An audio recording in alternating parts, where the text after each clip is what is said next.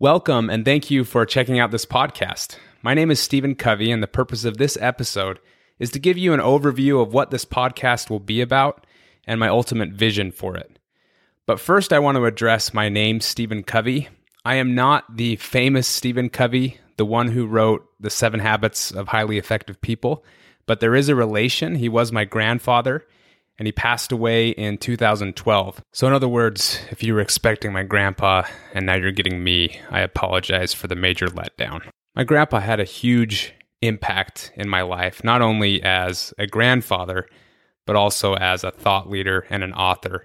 And a lot of his work is actually part of the inspiration behind this podcast. But where the idea for this podcast really started was years ago when I was taking a finance class in college.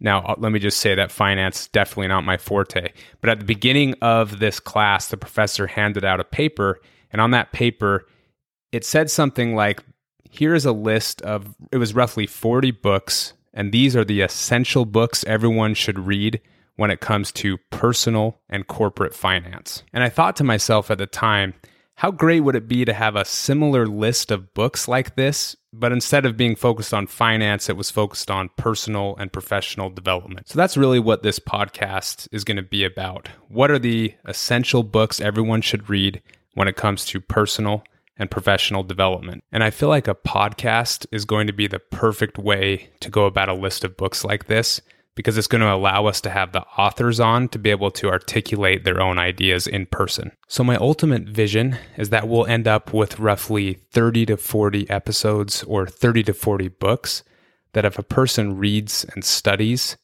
it could help them lay a strong foundation in their life that will lead to success. And I thought the type of person that would be interested in listening to this podcast would probably be someone who's just starting off in their career and looking for that foundation. But I also think it could be relevant to maybe people who are looking for a fresh start or looking to recalibrate. And maybe these books can help spark that.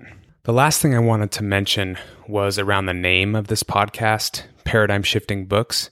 And really, it's a tribute to my grandfather. He used to talk about paradigms anytime he would talk about the seven habits of highly effective people or, or in a lot of his teaching.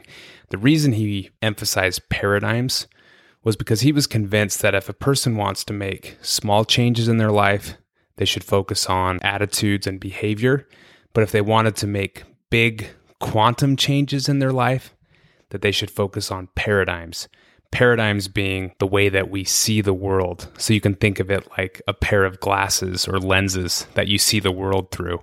And that shifting your paradigm or the way you see the world will automatically shift your attitudes and your behaviors.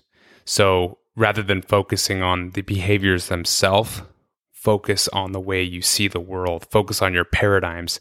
That's when true breakthroughs occur. So I felt like it was a fitting name as a tribute to my grandfather. But I also think when we're discussing these books that give us essentially new paradigms, new viewpoints that I thought it was just relevant to the topic. And in the first episode with Sean Covey, my uncle, he goes through and highlights what paradigms are and uses some great examples if you're curious to learn more about paradigms.